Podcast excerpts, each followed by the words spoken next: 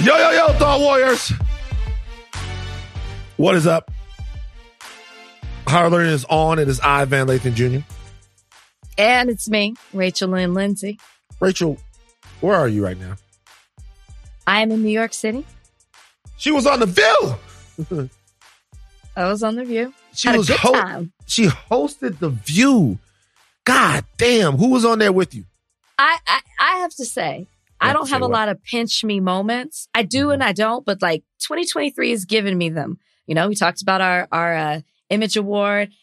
So I've done the view, but only virtual. So to walk out with the ladies, waving Mhm. to the live audience, it was a big deal. So I was on with Joy, Sarah Behar. Haines, Joy Behar, Sara Haines, Ana Navarro, and Alyssa Farah Griffin. So Whoopi and Sunny were out. why don't they give you the job to be on the View? Well, there's not really a space for me because I'm a liberal and Are you? there are five seats. Shut up. There are five seats Yeah. and four of them are already taken by liberals. And then you have Alyssa as the conservative. So there's not a space for me to be there. What if they Also, I live you- in LA. Also, I live in LA. Let's be clear. If you if they give you a job, we got to do the podcast virtual all the time. If they give you a job to be on the View, you got to move to New York. Why can't you move to New York then? If that's what we're doing. Spotify Why would I move to New York because you the got a job at the View? for the podcast. What's See There's what I'm work out- saying? There's work Donnie. out here for you. See if the if the There's roles were work. reversed, how toxic would that sound, Donnie? Jump on. I think it would. uh I don't know. It's a weird analogy because why would Van move to New York? But I was trying to think of what he could be on that's in New York, like The View. And if the Breakfast Club offered you to be like the third member, would you leave? Would I wouldn't take make- that job. No. Interesting. If the no, me and him then talked about this. I had my life of waking up at four forty five in the morning. like I, I woke. I, I literally was up at four forty five in the morning for ten years in a row. Why? Like, why would you be up that early for TMZ? In the office at six a.m. That was by choice. No, at TMZ you have to be in the office at six a.m. Oh wow! In the office by six a.m. You have to be no, not not. Hey, we get to work at eight. You're in the office at six. I don't blame you you. do the television show at like 7.15 or 6.45 6.30 whatever however it takes harvey like literally you get in there fuck around for a little while and then after that boom you go over there you do the television show so you're on tv normally by around 6.35 6.45 at the latest 7 7.15 the latest That's tough. That's Yeah. tough. I, I don't blame you because when people talk about, oh, you know, would you do a morning show? It's like I have no desire to be up that early in the morning. Like the View comes on at eleven Eastern I- time. That is perfect. Here's the deal. I did it when I had to. And it was a part of my work ethic and getting up every single morning and doing that when I had to. I'm not looking to do that again. That's why everybody talking about, oh, I want to be third seat on the Breakfast Club. Oh, I want to be third seat on the Breakfast Club. Your whole life changes. Your whole life changes. Like your whole life changes. You know what I'm saying? But there are other jobs for you in New York. Maybe. But I won't take them. I got something to show you. Um, Whoa. So look, you know what this? So look at this. What do you? What is this? What does this look like to you? Well, it looks like an eye mask. So this is what it is. Do you know what this eye mask came with? I have no idea. They sent this with the pillow thing that I bought on the airplane. We're still there with This the was part of it. with the inflatable pillow thing. This was part of it. I I was uh I I don't like was the way looking- that looks. I was looking at my thing. I've tried to let me put it on real quick. Well, because most eye masks are just flat. That has indentions and it has like an area for the nose. I don't. You look like the fly. Donnie, hold on. Let's see how I told you. Look, hold on. Look at this. But I it's not, it doesn't black it out well enough. I can still see through it. Can you? Yeah, like I can see there's light creeping in. I need when I have blackout stuff, I need 100% blackout. I need to. I need it to be all the way blacked out so I can sleep. Andrew Huberman I- talks about I that. I don't. I don't like know- that. You don't wake up in a panic because I've done the eye mask before and I wake up Yeah. panicked. I don't like that. Why are you in your robe? What is this? I'm I'm I'm first of all, don't I look like a housewife or something like that? This is a very I, I have like a nice setup. I turn on the lights a certain way. Mhm. The bed is made. I'm very I have been going nonstop all day today. Mhm. I landed at almost one in the morning, didn't get to my hotel till two, had to wake up this morning, morning meetings, prep for the show, do the show. I had two interviews for extra. Then I had to That's get across. Get it. get Work. across to town back to my hotel to do to get ready for this podcast. So it has been a day and all I want to do is be comfortable. So I'm What do going to do to do these after? interviews in a robe and be unprofessional. I got to prep for tomorrow's show. Mm. Yeah. We got we got Emmanuel Acho on the show today. Yeah. Donnie, jump on. Are you excited? Donnie, jump on. Yeah. I've been very critical of Emmanuel Acho over the years. Yeah, you have. Yeah. Donnie, have you been critical of him? Uh, not on mic. I want to make sure that before is that me right there? You know, this is my favorite thing to do. It's to It looks capture like you. a tiny bra. Because I need you to see how bad this looks. My That favorite look thing is to capture you and then show you, be your mirror. And Yeah. this eye mask has got to go. It does. That's terrible. That's so bad, man. Look, that's terrible. Look at the point of my head. Um, yeah. So we have to have a conversation about. We have to have a conversation about and with Emmanuel Acho when he comes on the show, because I did a lot of research for Emmanuel Acho because I want everything to be nourishing. We have we're having some guests on that I've been critical of coming up. Emmanuel Acho, Stephen A. Smith. Stephen A. Smith diss Rihanna for no reason. He's gonna be on podcast. Uh, his book, Straight Shooter. Hold on. Let's plug his book for him. Stephen A. Smith's book, Straight Shooter, wait, wait. Why do you have a print? Why do you have a copy? because I went to Mateo yesterday where Oh. they had the books All and. Chelsea gave All me right. one. Thank right, you. All right. Excuse me. Can I can I do the I Can blame I- this is Chelsea your- for not sending those out to us. this is your homeboy. Can I can I plug his book?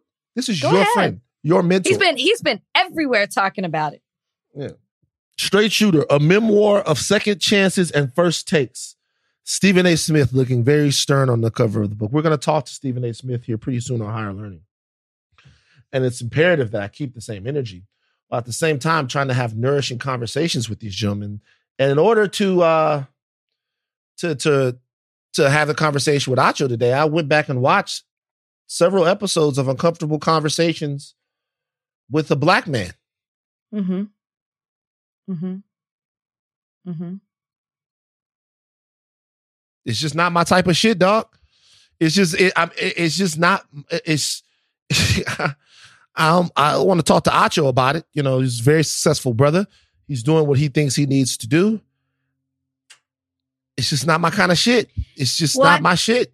I think a lot of our conversations should center around uncomfortable conversations. And I think we're well within our right to have an uncomfortable conversation because that's, that is, that is what catapulted him to another level with certain audiences because before he was just in the sports world.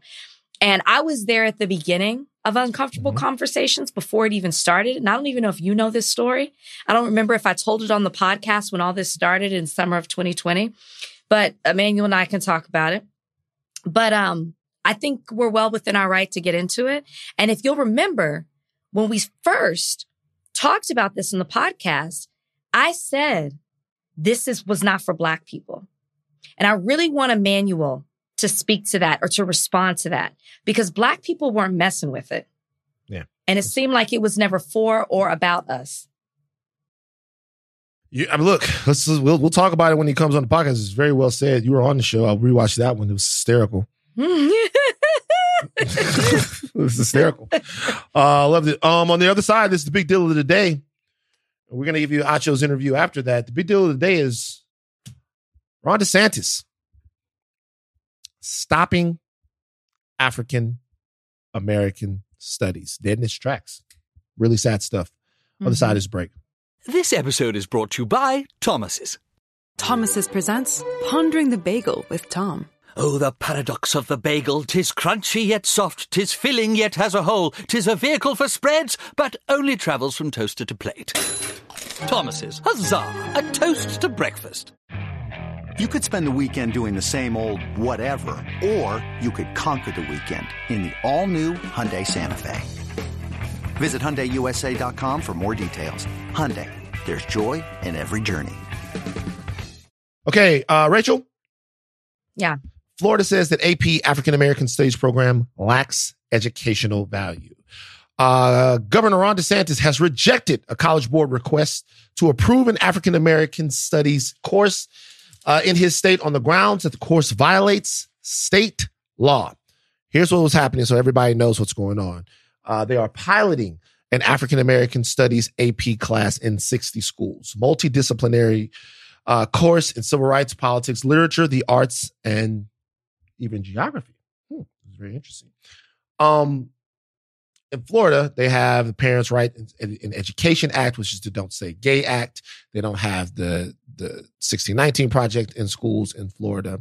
There is what Ron DeSantis' faction would say, uh, uh, initiative down in Florida to protect what he believes to be divisive and non-constructive language about the history uh, and and current um, state of American political discourse. He believes that some of the things that are being taught in schools as regards to black people uh, are divisive. And he believes it to be purposely so. He thinks that there is a woke agenda infecting schools everywhere and that teaching AP Black history in this particular class uh, furthers that agenda. A couple of things that people need to know. Number one, when asked what specifically about this course violates the law, there was no response from Ron DeSantis' office. They wouldn't talk mm-hmm. about it. Okay. Mm-hmm. Uh, number two, we don't know specifically what is in this course other than broad strokes. There was uh, a social studies teacher named Marlon Williams Clark who said the course is essentially this how African American studies became a field of study, the, the strength of early African American, uh, early African kingdoms, very important, the transatlantic slave trade, the lives of enslaved people, and what they did to resist. We're going to come back to that. Black power, black pride, civil rights, feminism, and intersectionality. Uh, that's basically the broad strokes of what might be in the class. We still don't know specifically what it is. The governor still said no. And mm-hmm. now we are where we are. So it should be noted that this would be a high school class. It's in it's, it's for AP. It's an AP class. It's an so, AP high school. Right. Yes, high school class. Because I I feel like I was even getting when I was first reading. I was like, what? They banned this this in college. They banned it in high school. Not that it makes it even better. Also, you have to know that DeSantis, DeSatan, as he's known in some circles, signed um, legislation called the Stop Woke Act which stands for Stop Wrongs to Our Kids and Employees. And this act prohibits any instruction that could make someone feel personally responsible feel personal personal responsibility for historic wrongdoings because of their race, sex, or national origin. Okay? That was challenged. Very recently in the last few days, a federal judge said that Florida was well within its right to have this act so this, so they were, are saying no AP uh, courses on African American studies based under, they're saying it violates the Stop Woke Act. I found a little bit more stuff about what this, because it should be known that this isn't just, hey, we want to do a class on AP African studies. This class was cultivated. This class was there were several people um, with experience of college faculty and teachers across the country. Henry they, Louis Gates. Yeah, they drew on their expertise to design yeah. this for high school students and um, uh, to teach them African American studies. And they further said that it's an interdisciplinary course that reaches into a variety of fields. It's where African American studies intersects with literature, the arts, humanities, political science, geography, and science uh, to explore the contributions and experiences of African Americans. This sounds like an excellent class. And then I thought, huh. So you want to stop an AP class on African American studies. I'm very curious as to what other AP courses are offered in the state of Florida under some of these public high schools. AP Chinese language and culture. AP French language and culture, AP German language, language and culture, Italian language and culture, Japanese language and culture, Spanish language and culture, AP European history, AP United States history, A- mm. AP world history. You have all that culture, all this worldwide history, but the one you want to stop is one that is based on African Americans. This looks like culture erasure to me all over again because this isn't the first time that we've seen cultural erasure Yeah. in our country. When we Yeah. were brought here, they forced us to adopt Western culture and they tried to completely erase us from what connected us to Africa. You know, it's uh, it's in recent years that we've really started dec I mean the last few decades, you know, that really started to connect back to our home, Africa, and take pride in that. They tried to take that away from us. That's exactly what they're doing right now in our history book and in our studies. No other culture except for African American studies. So that's very key because there are a couple of reasons within there that make this act by DeSantis so particularly pernicious. All right, Mhm. number one, the African Studies movement comes around 1967, 1968, in the late 60s. It is to have an AP course on African American studies is incredibly important because it's a more rigorous examination of the black experience in America. And there is a certain amount of uh of importance. There's a certain amount of prestige that goes along with having an AP course about a certain subject, right? This would have been the first time that you could gain college credit for this. So this in a lot of ways is a validation of a decades long movement to study the the legacy of black people here in America and worldwide. So that's one thing. Like this says piloting this course and having this course in schools says that the topic is important. It makes the topic important, Mm-hmm. you know, and that's important uh just for to elevate the minds, thoughts, and voices that have been championing this for a long time, like uh Henry Louis Gates. Okay. So that's important. And number two, some things in here that are being taught. When I see them teaching the lives of enslaved people and what they did to resist, that's very important. To me, that strikes right at the heart of who we are as a people. Think about the moment that a lot of people remember me for. Kanye mm-hmm. West says slavery was a choice. There mm-hmm. are all of these people. It's 400 years. It sounds like a choice to me. It's all of y'all here and you didn't do anything. That's essentially what he was saying. That's what he was mm-hmm. uh, insinuating by saying 400 years and nobody did anything. Well, if you were educated on the lives of enslaved people, if you were educated in the ways in which they resisted enslavement, in the Yeah. ways in which they rebelled, you'd know that that's not true. That in and of itself assigns strength to their human condition and what they thought about their lives. The narrative of black people, um, as talked about in movies like Django and all around the world, is that we're docile, easier, easy to control, and by nature servile. It's untrue. Mm-hmm. The truth is we're survivors and incredibly hard to kill. So because of that situation, the people that our ancestors that went through these incredible hardships, these disgusting, unthinkable um, human tragedies, were people that survived those things so that we could live today. And talking about the ways in which they survived lends to me uh, the same honor, the same credibility, and the same reverence to their lives as you would other people who died so that America could live. Other people that who, that died so that America could become what it is. So there's a a dignity in learning and understanding the Mm-hmm. black and African American experience that it seems like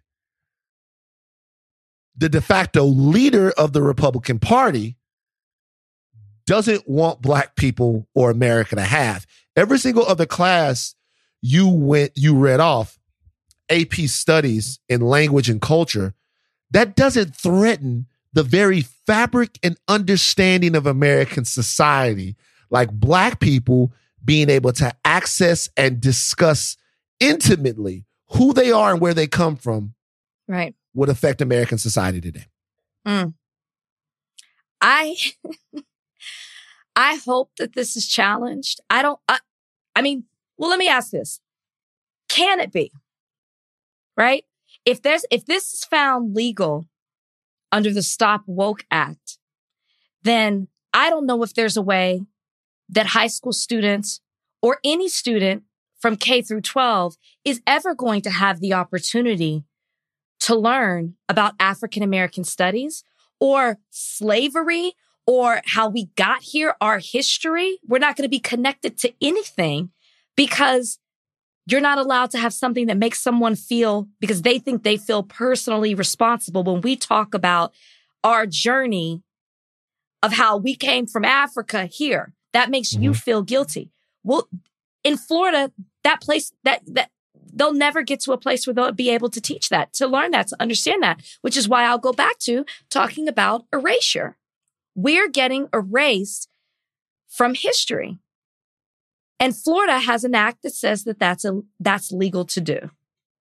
So this is a dub. This is this this one is lost. And let me tell you what I mean A dub that. for them, yes. Yeah, no, no, no. This is a, it's a dub for the class. The class is done. Like the ball's in his court. The fe- the federal judge ruled and said that you know, it, it, this is a dub. Okay, but let me let me tell you how I look at this. All right, so we're not being erased. They're stopping us from writing. They already erased us. okay, like, Hmm. uh, okay, they already erased us. They're stopping us from writing. This is the beginning of the book. in a lot of ways, they're stopping us from writing. Um, there have been other sort of milestones in the study of African Americans, their lineage and their history. The Norton Anthology of African American Literature came out in 1997. There's African American National Biography. All of these things are wins for African American studies. This was the going to be a huge win uh, to further, um, I want to say legitimize, but that's kind of what it is, or to to add further value to the study and understanding of Black people and their American condition. This is the only way to fight this, in my opinion. Um, because even if this pilot program is accepted in Florida schools, Mhm. I have thoughts that it's not going to look anything like what it would have looked like Oh no. because having a milk toast version of it, having a vanilla version of it is worse than having it at all. Okay. right. It- it- it's right. it's not even that things aren't being taught it's that typically they're the wrong things that are being taught. So Mhm. what you need are the people who know about this dr gates and all of the other people from the hutchins Insti- from the hutchins center for african american studies. They need to be allowed to make the curriculum here or it doesn't matter. It doesn't really matter. So if if they go back and say hey we've looked at this. We don't think it's and now we get a version of it that's that's mutated that's not good either. Okay. This has to be remembered because we're going to be in an election pretty soon. We were in, we were in one back in 2018 where Ron DeSantis was up for a gubernatorial election. He very narrowly won. He very narrowly won that election over a black man. Um, and this is what you get. This is what you've gotten. What you've gotten is the don't say gay bill. What you've gotten is migrants being shipped throughout the the dead of night to different places. And what you've gotten is the literal spitting in the face of black progress in terms of the way we are discussed uh, and talked about in schools. Literally rolling back Yeah. progress. Yeah. What's going to happen is a guy like this, he does all of these things, he gets a primary win. And then once he gets a primary win, now he's in a general election. And then in the general election, a guy like this very covertly tries to roll back who he was to appeal to a wider audience. Yeah. He does it very subtly. And people start thinking, oh, well, if he does this for the economy, or if he lowers my taxes, or if he, Ron DeSantis and his wing of the Republican Party, they aren't a threat to your bottom line. They aren't a threat. They're a threat to the very existence and identity of who you are and who you want to be. The Republican Party, as led by guys like him and Trump, are an existential threat, an existential threat to the future of America and the freedom mm-hmm. of mm-hmm. black people. This is, this is, this is literally book burning educational Orwellian yeah. mind control bullshit, like in all kinds of ways. And so, you know, like the South made its, I'm from the South and I love the South. The South long ago made the decision that they would rather be racist than be fed. The, the South, in a lot of ways, this is all history you guys can look up, chose starvation over black liberation because there were all types of policies that would have would have really helped the southern part of the United States economically and socially. But if it meant that niggas got a piece of it, mm-hmm. them motherfuckers would rather starve. Mm-hmm. And this is going to mm-hmm. hurt Florida. I heard Jelani Cobb say that there are going to be all types of educational professionals who don't want to be a part of the school system in Florida I at both I, the high, I, high school so. and college level because of this. And it's going to cause a brain drain in Florida, they don't give a fuck as long as you don't know who the fuck you are. Yeah. It's really remarkable. And let's be honest too. Florida's just the start. It's what happens. They watch what happens in a state. They watch what works, these other red states, and they're going to emulate this. It's not yeah. going to just stay in Florida. And that's Great the point. problem too. Texas is probably coming with the nigger bill oh, next. Oh, you know how Greg Abbott rolls? The nigger bill, N I G G E R. Now it's gonna get even, even racist? Uh, right, no, even? no, no, no, no, no. Now it's gonna get even realer. The nigger bill. nigger. This is what no, now it's, now gonna, it's gonna get extra racist. I like that. But they would, yeah. Now it's gonna get extra racist. Nigger bill, yeah. That the nigger bill. They're gonna oh, come up with some crazy bill while you can't fucking say Martin Luther King Jr.'s name in school. All right, we're gonna we're gonna stay on top of this story with DeSantis, and we're gonna make sure that there aren't any things that we can do in order to to make sure that this uh, isn't the last word here in Florida. But you guys all need to know this: that man, Ron DeSantis, is going to run for president, mm-hmm. and when he runs for president, it's gonna happen to me. I'm gonna be disenchanted with the Democrats. I'm gonna be all this, and I'm gonna forget what the fuck the stakes are. And it's moments like this that are good for me to remember. We'll remind you. We'll keep okay. you in check. It's just sad. You know, I want to, it's like a fuck. Okay. All right. On the other side of this, Emmanuel Acho. This episode is brought to you by Thomas's. Thomas's presents Pondering the Bagel with Tom. Oh, the paradox of the bagel! Tis crunchy yet soft, tis filling yet has a hole, tis a vehicle for spreads, but only travels from toaster to plate. Thomas's, huzzah! A toast to breakfast. This episode is brought to you by Hotels.com. I was traveling internationally last year. I was in Mallorca. I didn't know the island well. I said, let me head to the north, head towards the water. Let me go on hotels.com and see what they have available. Something preferably on the beach, maybe even a gym. Not only did I get those things, there was a kids session with exercise, gymnastics in the water, pony rides, a train. It had everything, and I didn't even want any of those things. But at least I knew they were there just in case I changed my mind. And now finding the perfect hotel has never been easier thanks to the hotels.com app. Whether you're looking for a family friendly, right, all inclusive, or a relaxing spa weekend, you can find exactly what you need and compare hotel prices, ratings, and amenities side by side. So start planning your next getaway and find your perfect somewhere in the hotels.com app. All right, higher learning family. We have a special guest in the building, best-selling author, host of Uncomfortable Conversations with the Black Man. Illogical is the book and it is out on paperback when, Emmanuel? It is out here shortly in about two weeks from today. So out uh, at the end of January. Out at the end of January. One of the co-hosts uh, of Speak for Yourself on FS1? Speak now, man. Things have changed. Speak now. Oh, excuse me. Now Joy it's gonna be so speak. mad. Now Joy it is would just be speak. Joy, Joy would gonna be, be so, so mad. mad. at us. Joy gonna be so mad just at me. speak. It is. It is not speak for yourself. Okay. Speak, speak, speak. Emmanuel Acho joins us today on Higher Learning. Emmanuel, what's up, bro? What's up, man? Van, I ain't seen you in a hot minute. Been a long Uh, time. Rachel, I seen you. I don't know, maybe last week, but um, it's good to see my people, man. Let, let me let me let me jump into this real quick, real quick. Uh, before I even get to anything, Marcellus Wiley made some comments uh on his podcast about Rachel. You didn't see this? I just wanted to make sure. Marcellus Wiley made some comments on his podcast. I want to give you an opportunity to respond. He said that on his podcast, he talked about all the beefs that he had with his various co-hosts over the years, and you were in that list of people.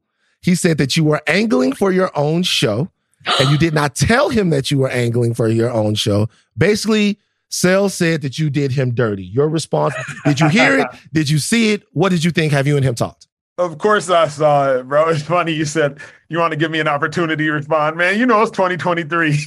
if you want to respond, you got all the opportunities you need. Um, it's funny. I mean, I don't know. Cell threw that into like a, a beef post, but that wasn't even beef. It was really just his interpretation of um his exit. You Right. know what I'm saying? Like it was it was his interpretation of his exit. Cell and I don't even have beef. I saw Cell maybe four weeks ago, five weeks ago. Um, what's interesting about people, and I think in all honesty, what I respect about Marcellus Wiley is he will shoot straight and he will say things that are offensive, but he won't ever be offended. Yeah. And that's what I've just learned about uh, about him, and I respect about him is like he he said that, and so many people hit me up was like, "Yo, you know, you you you you snaked him out of a job." Da da da da da. I was like, with all due respect, I showed up at 29 years old and had a marginal NFL career. I don't have the power to to to, to snake somebody. I'm a tw- I was 29 years old at the time. You know what I Mhm. mean? So like, I don't have the power nor the ability to um to do what was suggested. Uh, but no, honestly, I mean, I, I love what he's doing now, and and Cell is one of the greatest co-hosts I've ever worked with. So respect to him. Hmm. Wait, so he Oh. didn't leave on his own?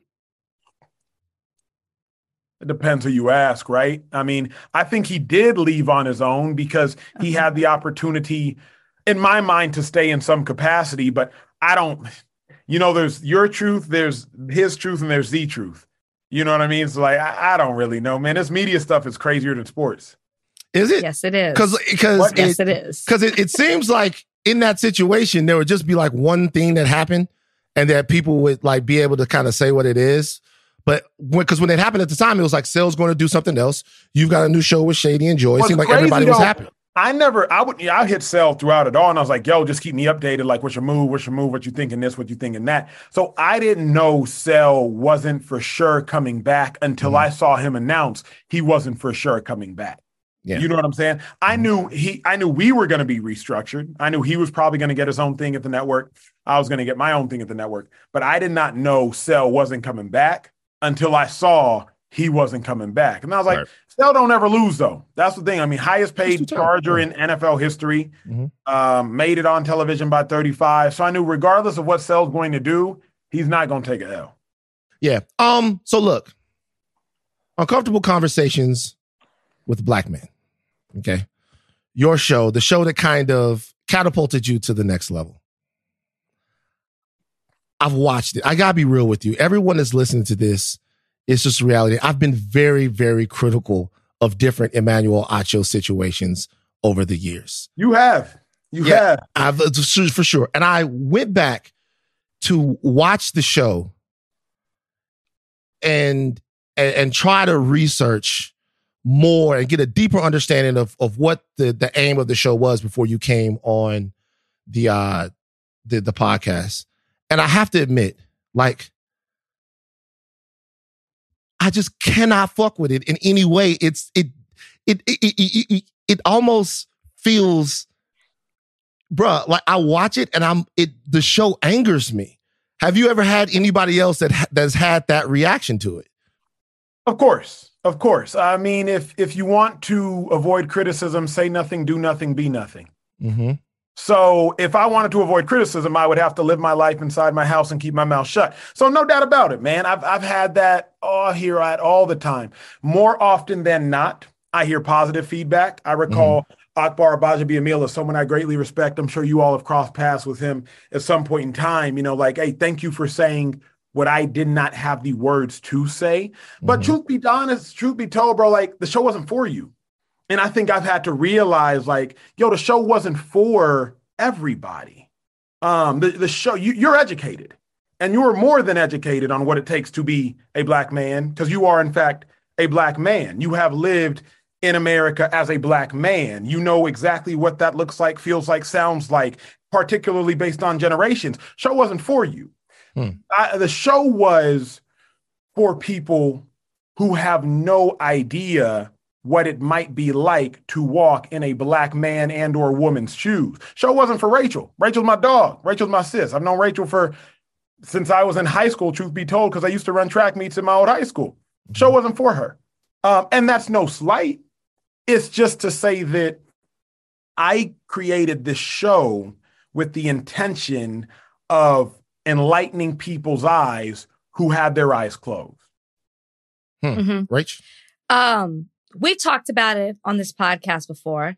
And I remember this was like, man, when we first started. And I remember I even told you, Emmanuel, I was like, listen, I said this, this black people don't get it. They don't understand it necessarily. It's not necessarily for us. And I told you that we talked about that on this very podcast. From what I have heard when it comes to criticism about uncomfortable conversations is that black people feel like you are too accommodating to white people in your conversation. How would you respond to that? You catch more bees with honey than vinegar. That's how I would respond to that. But do, but so, is honey what is necessary? I think is the thing because in 2020 okay. we were in a completely different mindset and we were outraged. And so mm-hmm. I think the response was negative because from black people because they didn't want, they didn't feel like you should be do, handling it with kid gloves or with honey. And it seemed more accommodating to them that you were giving them too much space rather than telling them certain no, things re- that we were res- going through. I respect that. I think, like we all say, black people aren't a monolith. So you have my dog Tobe Nwigwe, hip hop artist. That's my dog, Nigerian, and he gonna say say a song, "Try Jesus, don't try me," because I throw hands. He gonna say arrest the killers of Breonna Taylor. Um, he's gonna sing X, Y, and Z. You have Amanda Seales, and Amanda Seales gonna yeah, she gonna come at you. Mm-hmm. Incredibly educated, uh, she gonna come at you. You have Shaun King. He's gonna say what he's gonna say. You got Ibram X Kendi. He's gonna deliver the information incredibly didactically broken down.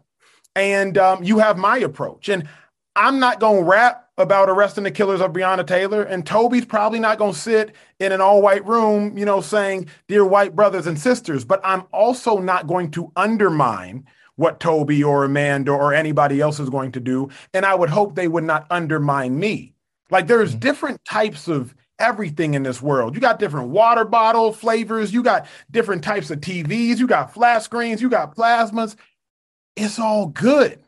So what I am more often than not frustrated by is like, bro, you don't have to like it. Sis, you don't have to like it. Not literally y'all, but the proverbial bro and sis I'm sure. speaking to is like, bro, it's all love. Like, I don't necessarily agree with what so many of these other people are doing. I'm like, you know, what, what's that doing? How's that moving the needle? But I know hmm. people don't agree with me, but what I'm not going to do is publicly undermine them because then now it looks like we're fighting against each other which is what people want to want to see from us in the first place. It's black people fighting black people. Go ahead, Ben. We'll, we'll get to that in a second. What when you said your method, what is your method?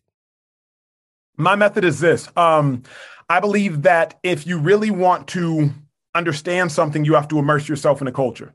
Mm-hmm. Uh, I grew up Nigerian American. What that means is I have the privilege of knowing where my parents came from. I go back to my village in Nigeria. Okay, I'm track with me because I'm going somewhere with it. Um, but I went to a private school, majority white in Dallas. But sure. then I went to church in the hood. Rachel can attest to that. Rachel, I think y'all went to Concord. I went to Oak Cliff Bible right Fellowship. down the street. Mm-hmm. No doubt about it. So I grew up with black people. I grew up with Nigerian people. I grew up with white people. Sure. As a result, I know when white people say, well, racism doesn't exist, I know why they say that. Because I've been in them rooms when they're saying that. Mm-hmm. When I kick it with black people and they're like, all white people are racist. Hmm, I know why you're saying that. All the while, I have the privilege and luxury of not having generational trauma because my parents were born in Nigeria. So, man, my method is removing some of the sting um, because I don't have that sting and trying to deliver a message in a manner that people can receive it. Primarily white people. Okay. Let me tell you why what you just said offends me. Okay. All right. First of all, there are a couple of things. I grew up South Baton Rouge, Louisiana. Uh, all my classmates were white. I was in the gifted program. All of my classmates were white from the beginning. McKinley High School, gifted program, McKinley High, 80% black school, gifted program, all white, Van's in the class with them, Van's in the class, Van's playing basketball and sports and everything else with the black kids. Mama from South Baton Rouge, all of that. I understand the being pulled between two worlds. I understand the having the insight into two worlds you saying that you don't have generational trauma and you didn't mean it this way, but the reason, and, and it's, I have to name it, you saying that you don't have any generational trauma in some way meaning, or that in some way meaning that your delivery method to white people is going to be either more effective or more sanitized is to me dangerous. And let me tell you why. Everybody that you just named and what you're talking about does what they do in different ways. I don't think that any of the things that they do are necessarily harmful. But what I could say is a black man, a prominent one, acting as an emotional butler for white people and serving them the most milk toast, unspicy, unseasoned brand of racial discourse and accountability possible could definitely be harmful because of what it does. I saw it, I saw episodes where you were on there with Matthew McConaughey, and Matthew McConaughey out and out said, "When will Black Lives Matter end?" He goes, "Well, when is it going to be time for it to be over?" But that's an outrageous question to ask at the time that he's sitting down with you, and it's an it's an outrageous question to posit when we're going to be able to say all lives matter after everyone just watched George Floyd get his head blown off, I watched you also sit down with the police. Did you in say the, response? In, in the in the conversation with the police that I watched you have, there was nothing tangible that addressed the systemic issues of policing that lead to unfair and deadly outcomes all over the country. It was about whether or not the police liked back black people, whether or not they were nice to black people, and even as I wrote it down, the police are human too. Emmanuel, who gives a fuck? Like we're fighting for our lives. And to me, having a conversation like that at that particular time, it's not that it's a different method. Everybody has a different method. Is that it's the wrong method, is that it gives cover for a lot of the issues that you're supposed to be discussing. Roger Goodell's on the show. I watched the whole interview with Roger Goodell. Roger Goodell is talking about Colin Kaepernick in the past tense. Colin Kaepernick right now is fighting to get back in the NFL. If the NFL cared about Colin Kaepernick or what was going on in his life, Roger Goodell could be an agent of change now. You get the opportunity to talk to him. And the fact that he's speaking about a man like that in the past tense is just simply never broached. And I'm and when I'm watching it, I know that you have the best of intentions. You're a good guy. My question is, what the fuck is the point of all of this? Is it to make them feel better about all of these things that are going on? Like, for what? Like, why? Like, why would you, why are you talking to someone and there's zero call to action? It's just, now I'm going to go be a better person. It just don't work that way. Is this rhetorical or is that actually a question to be answered? That's you can answer however you feel the need to. The, the, the what what you like what I what I said was what you said was everybody does it different way. What. I said was the way that you do it to me is no way at all. That's fair. Um, I think that's subjective. It's subject to your uh, interpretation. That's subject to your opinion, which I respect. Um, I will say this anybody watching and listening, I encourage them to also go watch any episode that you referenced um, because some things were out of context. I would also encourage anybody watching and or listening to understand that uh, Matthew McConaughey asking a question is not an indictment of my response, nor did you submit my response. I would also, uh, dude, it was two and some change years ago, so I would have to go back and. I can tell you what you said. and Would you like me to tell you what you said? uh, if you have the direct quote written down, yes, but I wouldn't want you to paraphrase. Okay. What what what you said was not right now. You said Oh. right now, right now it has to be about Black Lives Matter. All right. Well, Okay. then I, I would I would feel as though um, that answer would suffice to someone asking when will that end? Not right now, because right now it is about Black Lives Matter as it pertains to the cops. Um, well, I, I also think it would be a a a waste of our time for me to try to address every issue you or anyone had with every episode. I think at least it would be a waste of my time. I can't speak to your time. I honor your time. Um, what I can say is this dude it's, it's, it's subject to it's subject to people's opinion man. Like hmm. if people wanted me to be harsher with commissioner of the nfl roger goodell i get it but i went in there with one specific question to be asked. What would it take for colin kaepernick to be back into the league? Everybody and their mama had been posting about it tweeting about it shade rooming about it but at the end of the day nobody sat down with the man. Like He wouldn't sit, but he wouldn't. He wouldn't sit down with them, but he would sit down with you, which makes And your so- conversation even more important than that. absolutely right and so when i sat down with him Roger Dale's free to come on higher learning, and I have a, a litany of questions to ask him, but he's not going to talk to me. He's going to talk to you. Well, I would ask you to ask yourself, why is that? because you don't threaten him because Oh. because because because the re- the reason why he will the reason why he'll talk to you is because he's going to come out on the other side of the conversation looking better the reason why he wouldn't talk to me is because i'm going to come out on the other side of the conversation needing answers. Before we get to this brian flores sued the nfl for for for discrimination for, for discrimination. On speak for yourself with marcellus wiley you brought up the fact that brian flores didn't have any black people that worked for one of the law firms that he used to represent um to represent uh himself in the lawsuit why was it necessary for you to poke holes in Brian Flores at that point Great question. Great question. Uh, because my thought process is this Brian Flores, if you are going to sue the National Football League, and clearly for those listening, watching, all the things, I, I apologize for jumping all around. Usually I am much more of a streamlined speaker. Um, if Brian Flores is going to sue the National Football League for a lack of representation, then I would hope that his team representing him would have representation. Now, what people don't realize, because as you, Van, thankfully have, have suggested, the law firm reached out to me and said, Hey, we do have representation in X, Y, and Z place, but if you can, do you have any other resumes, et cetera, of Black people for us to look at and consider? I then take that information, I reach out to my homeboy who's a lawyer and say, Hey, can I help present Black people to this law firm?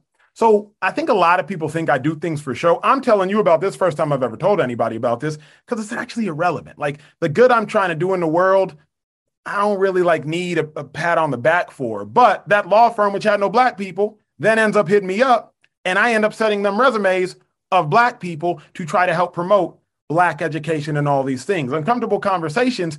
I came out my own pocket with that. I rented a studio space in Austin, Texas. I hired a wedding videographer.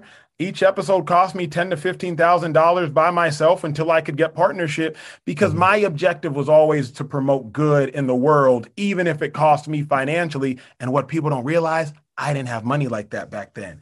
So that was my reason for the Brian Flores piece is optically, I want us to be above reproach and I want us to be without being able to be attacked. And at the moment in which I saw that, wait, the team representing you isn't even white, let me bring that to attention. That team reached out to me, and all of a sudden now I'm sending them resumes. last thing I'll say about that oh go ahead Rachel ahead. No, no, no. because I'm, Go ahead. because I'm filibustering last thing No, I'll no, say about finish that your thought. last thing I'll say about that is I'm proud of I'm happy for all of the uh the um I'm proud and happy for anyone who got a job because of whatever uh went on with Brian Flores and the law firm and your relationship with them. The problem is is that when you're looking for that clip, do you know what you get?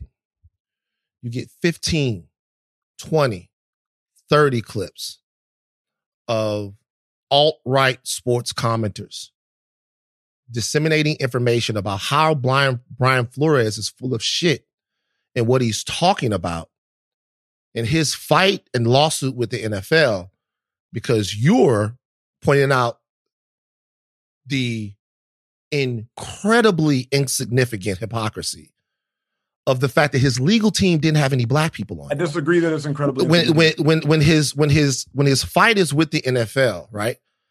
When his fight is with the NFL, you are literally looking down the bench of what he is talking about. And you're saying, yeah, sure, but what do you have going on as far as your law firm is concerned? And everyone that you everyone that's talking about that, you're giving cover for them to say that what he's talking about is bullshit and that it's less important because he's a hypocrite. And I'm not, when I say this, this is not conjecture. I'm watching people going, wow, finally, somebody calling out the woke media on Brian Flores that has absolutely nothing to do with what Brian Flores was talking about, dealing with, complaining about, or seeking financial retribution from from the NFL. Zero percent. It's a completely other issue. If you want to have a complete, if you want to have a different conversation about how we are being represented, when if you if your manager is black, if your lawyer is black, if your accountant is black, but in his fight against the league, one thing has nothing to do with the other. And to my earlier point, what it did was give cover to people who are acting in bad faith. And that's a power that you're wielding sometimes that I don't think that you see. The lawyers that that all got jobs because I'm happy for them. But there is a gigantic fight with guys who represent the industry that you played in that are getting kicked in their ass by the NFL. And to me, the Brian Flores thing took a chunk out of their ass. Am I wrong about that? Um, you read some things online that I didn't read. Um, I, I I can say this that I have spoken at nauseum about the discrepancy between the lack of NFL ownership being minority and coaches. I have spoken at nauseum about the fact that the Rooney Rule, what it has done for the NFL, and um, its lack of significance going forward. I do have a question though. What's your intention of this conversation? Uh to keep the same energy that I that I keep with you when I'm not on the um when you're not on the podcast.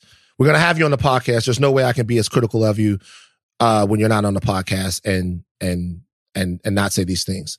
To be honest with you, I think you're a good guy. Like, obviously, uh, honestly, I think you're a good guy. I think I, I think you're stepping out in the world in the way that you know how, and I think that I'm doing it too. And I think that I fuck up all the time, and that I make mistakes all the time, and I think that we all do. But I just I can't be a bitch like that. Like I'm on your ass a lot because a lot of the stuff that I see, it's like it it especially during that time, it was nuts. It was crazy. And when we had the conversation on the phone that we had on the phone, it started off in a place where, where it was very adversarial, where you called me over something that you had said on Twitter and that I made fun of. And then at the end, we understood each other. And I think that I understand you, but I cannot not bring up some of the things. I haven't had the chance to talk to you. So that's why yeah, this just, is happening. I feel like um, it's kind of a waste of my time. Like if you want to have this conversation, you just call me. Like I don't, I don't, I just don't realize. I don't, I don't know what what the takeaway of this conversation is. Because as it seems now, it seems as though you've come with a ton of receipts. I do not have the time, nor have I put in the bandwidth to refute um, anything that you said, nor am I really that confrontational. So I'm not even really going to challenge all of the things that you said. You've quoted an episode from Matthew McConaughey from June 7th, 2020, uh, from officers from November of 2020 a Brian Flores quote from an old show that I used to do without also supplying the listener and or viewer with all of the positive I've done about um, Brian Flores, that situation, Bruce Arians, that situation, Mike Tomlin, that situation, all of the positive I've done.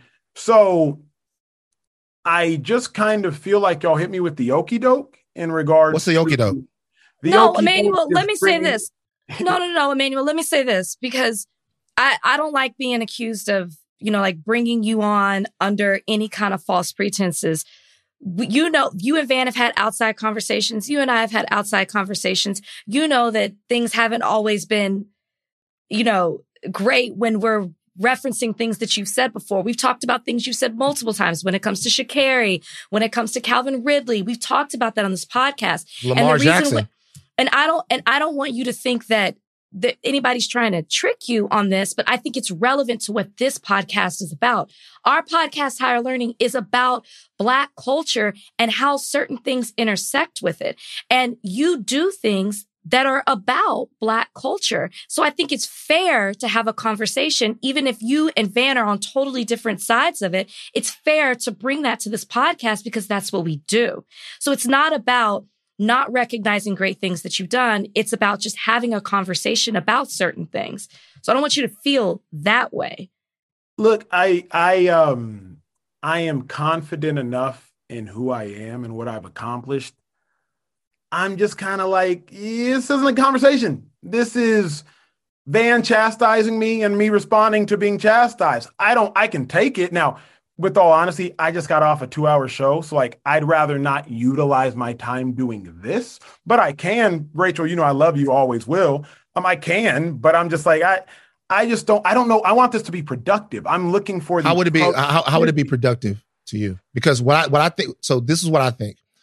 I think, and I'll do this. I'll apologize if you feel attacked. No, no, no, bro. I don't need. I don't need an apology. I truly don't. just And I don't threatened to walk off. The, you, you you just threatened to walk off the show. No, Um, I, I, I literally, just- my publicist, whoa, whoa, pause. My publicist says, let me know if you want to wrap. I said, no, leave me on. Okay. Okay. Last so so so So I'm not, me- well, I'm not going anywhere. So so so this is the honest feeling that I have. And I've been and I do the talks. I've talked with Jason Whitlock. I've had to talk to brothers in the Nation of Islam, had pro gun guys. Like this is kind of what I do. It's no problem. I think that your that your brand of what it is that you do is is is harmful. And I would be lying if I did not say that. I think that I think that it's harmful. I think sometimes that what I do is harmful. I have all kinds of ways that I am fraudulent, that I am inconsistent, that we're people, right? The reason why I have it examples of this is because I researched for the interview, actually hoping to be like, yo, I have this guy all wrong. There are a lot of things that I disagree with. What I want to what I want to understand is from you is like for someone that looks at things like me, for someone who thinks that we have sort of made way too many beds for white America. We've given them way too many soft beds, way too many pillows. The last thing they need is another cozy blanket. Like, do you not see that someone that's trying to build something uh, that's challenging to America and challenging to the status quo and challenging to the idea that all that a white person could wake up in the morning and be like, "Oh my God, uh, like uh, I I have all of these internalized sort of issues inside of my brain, and now I can go out and post something on Instagram. It's all good. Like we don't need we need people who understand that co-conspirators and allies mean getting your hands dirty. And sometimes I think the way that we talk about these things, we have to be very intentional. Um, and so for me, that's that's the thing. It's not it's not anything personal. It's like when you said the javelin thing and we talked, I'm like, dog, I don't have no problem with you, but that statement was wild. I I vehemently disagree. Vehemently disagree that what I am doing is harmful. Um, I I can I can meet you in that what I am doing is um, not as contentious as people might like. I can agree that what I'm doing is not as aggressive as people that might like. I can agree that what I am doing um, might be too kind for what people might like. But no, honestly, like it's just how I grew up. so I am going to fight the way I know how. And what I mean by that is like I don't curse. I don't have an issue with people cursing. I just don't curse. So if people want me to like curse, I just don't. I like I I I use my words. I just like I don't I don't have that natural predisposition of aggression. I have a natural predisposition of peace. So I am going to fight the way I know how. Now, for those that want to be more aggressive, by all means, I'm not going to knock it. I'm just fascinated by people who knock me because I'm like, bruh, you're fighting your fight the way you know how. I'm fighting my fight the way I know how. Now, why do I uh, disagree that what I'm doing is harmful? because I do not think, in my opinion, based upon my experience, and I believe that your experience is your expertise, I do not think that a white person is leaving a conversation with me more ignorant, more uneducated, um, or more in the dark than they were before. I don't think that in my experience, and I have a litany of emails to, to prove so. But at the end of the day, I understand that there are there are different approaches, and mm. I respect other people's approach. I believe some approaches are harmful, but I respect everybody's approach. What What do you uh, think? Which Which approach do you think is harmful? Curious. I believe the approach that is excessively, emphasis in the operative word there being excessively, I believe the approach that is excessively aggressive is harmful. Reason being is if you are trying to get someone to learn a message, um, whether it's educational, whether it's in sports, whether it's relational, whatever the case may be, and you you approach it with too much aggression, they'll never even be able to hear the message because of how the message is wrapped. So if the message is wrapped too aggressively, they'll never it, won't even make it to the front door. And so while it's well intended, it just won't even make it to the front door. We talk about um, the, the the conversation with Roger Goodell. I don't think I did any damage in that conversation. I couldn't get him to answer the question straight up, and I tried. Hmm. Boy, did I try. I edited it, the, the episode so people don't see how many times I asked, but I couldn't get him to answer the question straight up. Um, but I think that is more productive than hopping on Twitter and being like, Roger Goodell's the reason Colin Kaepernick's not in the foot, National Football League. Because that's just not true. Um, so yeah, man, I think that that's what it is. I I respect y'all stands. I respect that everybody don't like me. And I, and you know the hard part, Van, is like I've had to come to terms with that. Especially people that don't even know me. When I first called you, I'm like, bro, I don't even know, dude. And he coming at my neck. I'm like, I don't even. I yeah. had to call Rachel to be like, hey, let me just call him because like I thought it was love, but I guess it's not. It was. It, you said that we couldn't have Olympic athletes smoking marijuana because somebody was going to get high and throw a javelin and stab somebody in the heart. My G. That's hyperbole, bro. What What did you say? What did the tweet say? What did the tweet say, Emmanuel? Tell the people what the tweet it said. Was, Emmanuel, it Emmanuel, Emmanuel. Not the what heart, did the tweet? But, you, but, what, but like, it was the javelin. What did the tweet? High Yo, hold on for a second. Hold on for a second. Hold on for a second. That's fucking hysterical. Like I don't care, bro. That's that's what you, so what you said was funny. hyperbole, though. What you what, just said was uh, hyperbole. What, what did, okay? What did you What did you say? You said that the javelin was going to do what? What was the javelin going to do? Um, I, I, said I projected the question of it's okay if somebody's running wall high in a straight line, but what happens if they're throwing the javelin? I never mentioned anything about stabbing somebody okay, in fine, the heart. Fine, that's that's. But funny. they'd be okay. reckless with the javelin. Uh, yes, okay. he exaggerated so, at the end. And, and you know what you and you and you know what you said to me when we were on the phone. You said that you've never smoked weed before. Correct. So you don't know what the fuck you're talking about. And so that to me, and, and, and so like, and so to me, I I I didn't come I didn't come at you personally there. I just said, yo, this is really funny. Because only someone that had never smoked weed before would say something like that. And we talked about it when when you got on the phone, we discussed it, and I was like, boom. And I think that there are other people who I know who also talked about it as well.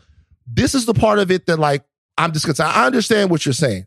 There's no way. The reason why I think sometimes things like that can be harmful, and I'm definitely not saying I'm the right guy to deliver any messages to anyone at all. When the cops leave, when you're sitting down with the, the police officers, the police officers leave. You have an opportunity with the police officers to actually get through to them and discuss what's at the center of the and the heart of the actual problem, right? I think something that is harmful is people thinking they have the answer or people thinking that they have an an an, an a hold on an issue when they actually don't, because that sends them off into the world willy nilly. All the all the emails that you've gotten and all the stuff that you've gotten and all the the the things that people have taught, I'm sure they feel amazing about themselves, and I feel I'm sure they feel amazing about the world. But to me, like aggression, we're talking about power and safety. There is no way to be safe if you are not powerful, like zero. if you get in a fight with somebody as big as what you are and with the athletic pedigree that you have, right? And they want to hurt you and you want to hurt them, but they are five foot one, 110 pounds. You can, ex- you can extend to that person altruism and say, I'm not going to hurt you. I'm going to let you slide.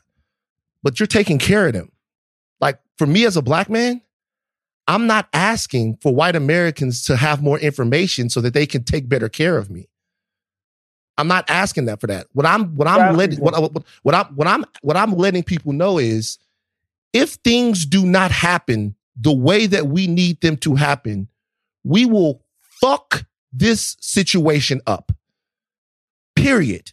And when I say fuck this situation up, I don't mean going out into the the world and and and necessarily doing violence. I mean unity, group operations, collective banking, pooling all resources, doing things that affect the bottom line and the socioeconomic structures in America in a way that makes white people uncomfortable, that makes them uncomfortable because everything that we're that that George Floyd was the last straw and nothing changed, bro. The police killed more people last year than they ever have.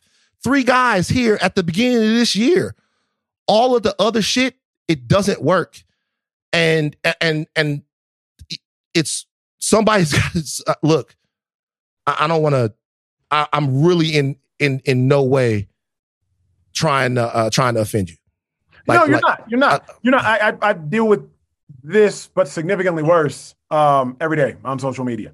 Um, but one of the words you said there was unity. You said unity, and that mm-hmm. that stuck with me. But this is the most ununited conversation that I've had publicly with another black person because when you all drop this episode, nobody's going to leave this conversation thinking like, wow, that was phenomenal dialogue between those two brothers and that sister. No, they're going to leave thinking, man, this dude, Acho, whack as hell. I knew it. No, they won't. There's going to be mad people that are going to be pissed off at me. What? Yeah, they will be.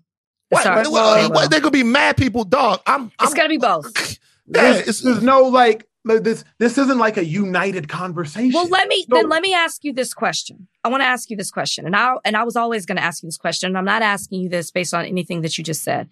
I think that we can all both agree, Van and I, that you have good intentions in what you started.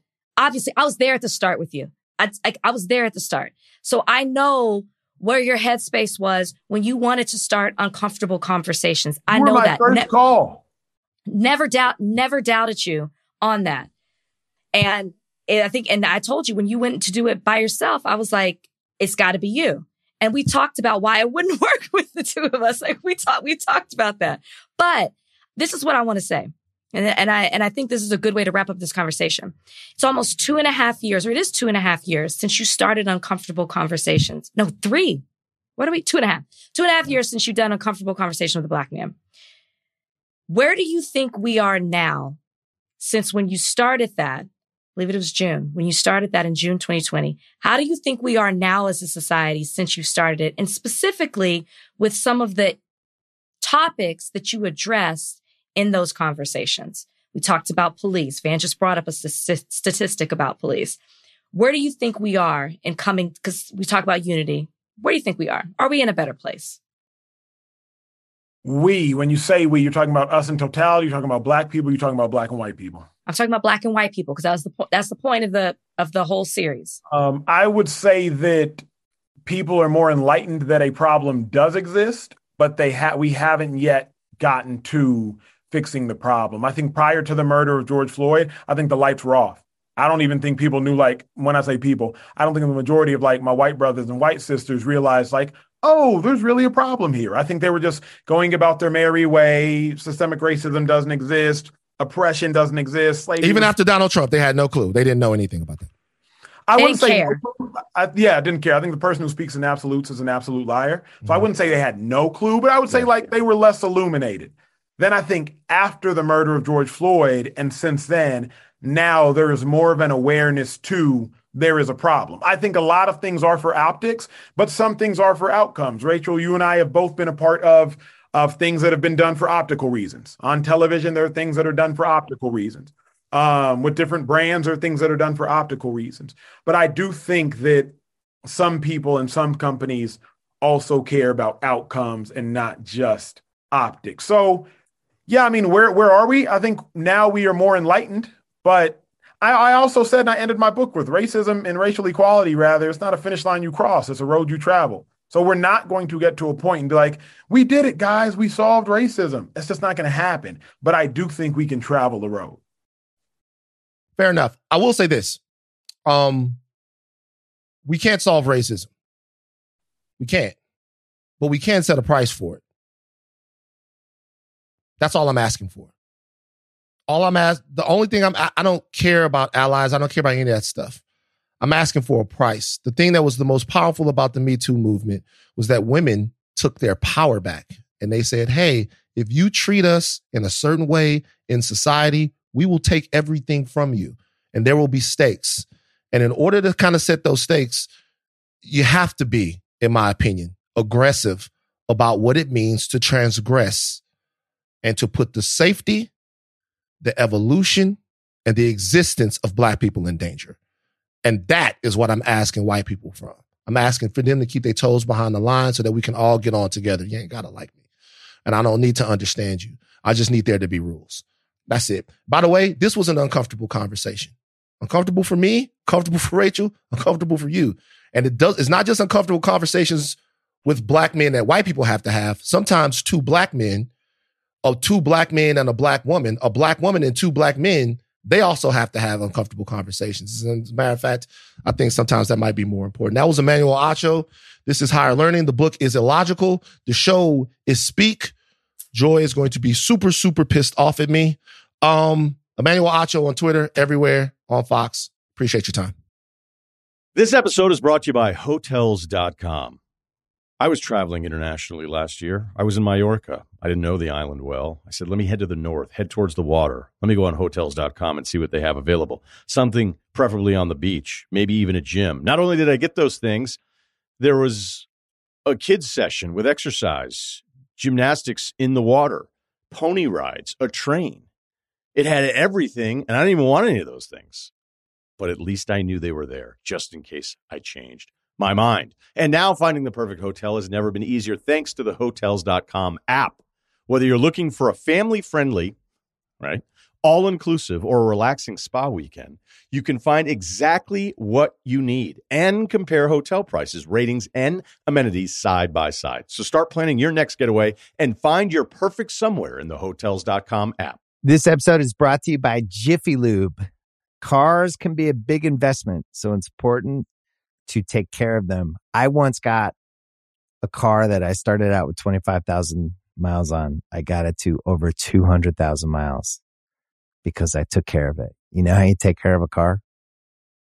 You take care of the maintenance, the oil, the brakes, all that stuff. And if you don't, you can have a car just completely fall apart. When your car needs maintenance, head to Jiffy Lube. They provide automotive excellence at speed. Get your oil change, brakes checked, tons of other multi care services. It's all done by expertly trained technicians who actually care about taking care of you and your car. Jiffy Lube, car more. To find coupons and start an instant online estimate, visit jiffylube.com. That was Emmanuel Acho. Uh, first of all, you guys know me by now. And you guys know what happens when I get going. So, um, I do want to say that I did not anticipate, uh, maybe I went too hard. I don't, I want to say this publicly right now. I do not think that Emmanuel Acho is a bad dude. And you said that before. I don't think he's a bad dude. I think he's a good person. And he is probably a much more moral, aligned, uh, honorable person than me in many ways.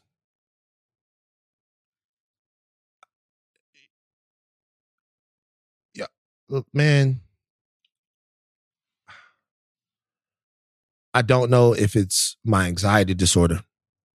I don't know. This shit pisses me off. Like I like we did it we did the show Rachel And I'm I apologize to you, Rachel, too, for sucking up all the oxygen in that interview. And I know the gentleman is your friend. So like uh um I like I've been in a deep, deep, deep funk over some of the statistics that we talked about in the last episode. Mm-hmm. The fact that the police killed more people last year, the fact that this is still happening. Like, Yeah. Y'all don't just get fucked up over shit like this. Like, y'all don't like all of that shit was for nothing. Think about think about where we were, man. Like, think about being out on the street, not knowing whether or not the virus was gonna fucking kill you, not knowing like you taking chances out there. I saw women out there crying. I saw people and like we right back in the same place and it's the same shit and we bullshitting when we get I, i'm like it's not even it's not his fault. I, i'm i'm sorry. He is right. I am angry for so many reasons. I'm mad. And i and i need to be a better person in so many ways. There's so many ways i need to be a better person. So many ways i need to be more of an ally to black women. I need to be more of an ally to I need to be. But this shit, I'm this, I'm, I'm mad. I can't fucking, I, I can't fucking wrap my mind around this shit. I can't fucking deal with this shit. I just can't. I'm just. It's what people feared when the Black Lives Matter movement took off after George Floyd, when people were outraged, enraged, when people were posting black squares. The fear was we'd get to a point where all of it would die down and things would go back to the way, the way that they were. Not only has that happened, it's gotten worse. And it's even magnified, or it, I guess it's even multiplied, is what I should say, because as Emmanuel said, when I said, well, where do you think we are now, two and a half years later? He said that people are enlightened. So people are enlightened and it's gotten worse. What does that say about the society that we live in? That makes you angry. And so I understand all of that. And I think, and, and I hate Emmanuel walked away from this, what I felt like not getting it. Y'all have two completely different approaches. You handle this situation totally different. You are on opposite ends of the spectrum. And I truly believe he knew that coming into this. But at the end of the day, you're not knocking him for trying or his intentions. You're saying that you don't agree with it and you feel in ways that it's harmful. Doesn't mean that he's doing it in a bad way. It's just harmful. Um, I actually hate that the conversation ended like that because I think that this could have been a really productive conversation. And I think that maybe on both ends, you got in your feelings. And so it became more, the topic switched and it became more of the wrong thing than it should have been about Black people having disagreeing about our approach and how we fix something that has been on us since we have existed in this society. So I hate that the conversation turned that way. You know what I mean? So let me tell you, like what happened seriously, and um, it probably was a little unfair to him. But let me tell you what happened. It's just like I'm walking around and I'm listening to kind of like what's going on. You know, I'm walking around. I'm really doing research. Uh, I, Rachel, I called you today. Mm-hmm. I called you today. I called you today and I said, and I called you because I wasn't sure. I, I called you. I said, Hey, I know that this is a friend of yours. I'm like, this is not going to go well. I said to you, I said, this, this is going to be a hard interview for me. Like, this is going to be a, like, like a tough one. Uh, because as nobody is completely pure. Like I work here for a corporation. I don't work for a black company. He doesn't work for a black company. You don't work for a black company. I don't have a black company. I do have a black company. Shout out to Six Feet Over Productions. Nobody is pure. Nobody is beyond reproach. I worked at TMZ for nine years. And like working at TMZ and being around there, it's just another, when you talk about having to exist in white spaces and talk to them, that's not, there's no like medal for that. Like everybody does that. Like every black person that I know does that. Has Every to single immerse one. themselves in white culture. Every yes. like we work out here, everybody does that. So I'm sitting down and I'm listening to it. I'm thinking about the time frame in which some of these things are happening. And I'm thinking about some of the stuff that's going on. And I'm like, yo, can we afford to like continue to make them feel like it's okay? Like just wake up and understand what's going on. It's just going to be okay. No. Stop fucking with us. Like for real. Or it's going to be some shit in the most po- in in the most polite way. In the most polite way. Well, Matthew McConaughey, well, when will when will Black Lives Matter? When will it stop being about Black Lives Matter? When they stop killing black people. Answer to question. Like for right now, has no. When they stop killing black people, like a whole conversation about policing, no qualified immunity, no discussion of of of, of training techniques, no uh like no none of that. Like none of that. And so he's right about something. I don't feel better after the conversation. I don't. It did feel um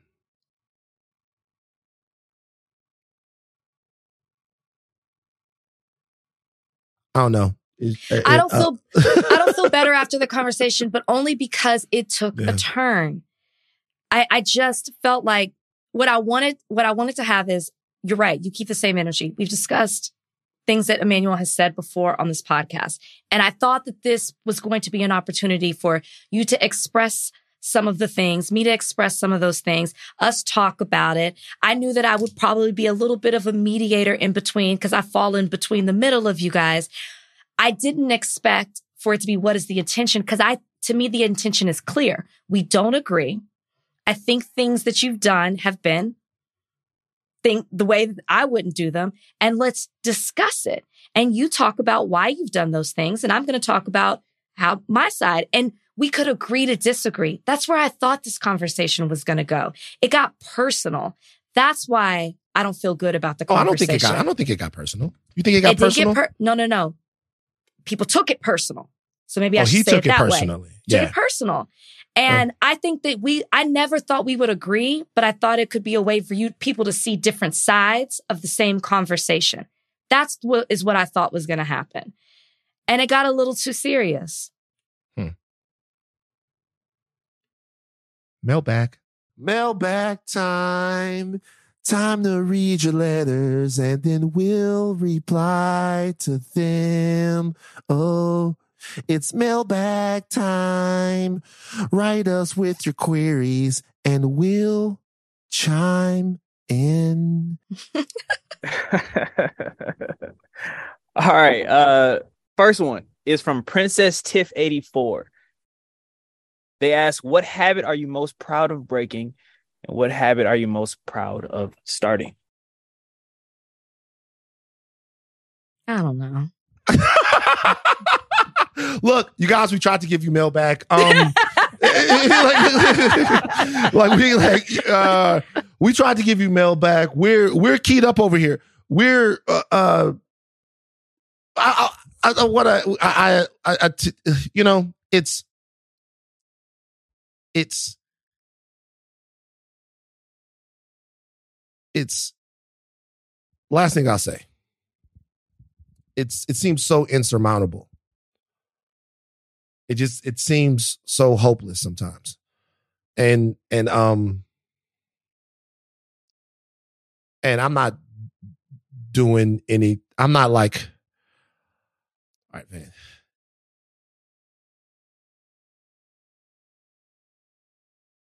He said that the conversation was a waste of his time. He's right. He's right. I feel like culturally we don't have very much time to waste. You do not have to go out and crack a crack a crack a white people to death. You don't.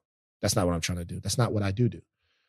But the era of taking shit and holding people's hands down the land to the Rainbow Bridge is over. Every time you grab white America's hand and you walk with them hand in hand to the promised land, they kill you on the way. That That's not hyperbole. That's just true. And uh, it, it, it's it's it's no one person's fault. It's not fucking Matthew McConaughey's fault. It's not Roger Goodell's fault, but it's somebody's fault. Hmm. And if if if we're gonna take the time to on all of these different platforms and all of these different microphones and all of these different shows to to keep skipping rope the same way, it's just and look, I watched I, I spent a whole day watching the whole shit and I got mad. I lost it. I'll I'll take a Xanax and I'll I'll like I'll like I'll calm down. I just want to know like what like what we doing out here. Like why would we make why would they need to feel better? Like why would they need to feel why would they none of those conversations are uncomfortable. They be kicking it. They no, be kick, you know what's be, crazy? They probably were. And that's what's even more sad. They probably were uncomfortable. And that's I'm, even worse. Not my finest moment. I'll be the first one to admit it. I accept everything that comes with it. I am who I am. Rachel, I apologize. Donnie, Ashleigh, I apologize. Uh um Should we end Oh. on a lighter note? Let's end on a, on a positive. let's end on a positive note. Let's end. Let's end. Let's end on a positive note. Okay, because we don't want to. Hold on. Pull this up. We don't want to make it. Uh, we started off on a positive. We're going to end on a positive. So you might have seen us advertise this on social media. We've talked about it here on the podcast, but it's actually happening. So we told y'all about the movie You People. That movie comes out next week on Netflix. And we are going to do a screening and we are going to do that screening in person next Friday, January 27th. So what's going to happen is all the thought warriors, we're going to get together. We're going to watch the film and we're going to have a conversation. Not an uncomfortable conversation, but we're going to have a conversation immediately All right. following the movie. Uh, space is extremely, extremely limited. So we're going to let you know right now how you can hurry up and reserve your spot. I know you, some of you guys have already been hitting me up on social, um, wanting to know how you can come. So you need to head to our pinned tweet for the registration link at higher learning on Twitter or the description, or you can find it in the description on Instagram at higher learning. It's going to be in downtown LA. Hopefully you guys can make it out. It's going to be at 4 p.m. Full details and instructions will be sent to all the confirmed guests. I'm also going to post the registration link on my social as well. So we hope to see you guys there next Friday. We will have a different energy, but we will be ready to discuss you people. So you guys come ready. All right. Uh, take think off, but do not stop learning. I am Van Lathan Jr. I'm Rachel and Lindsay. Bye, guys.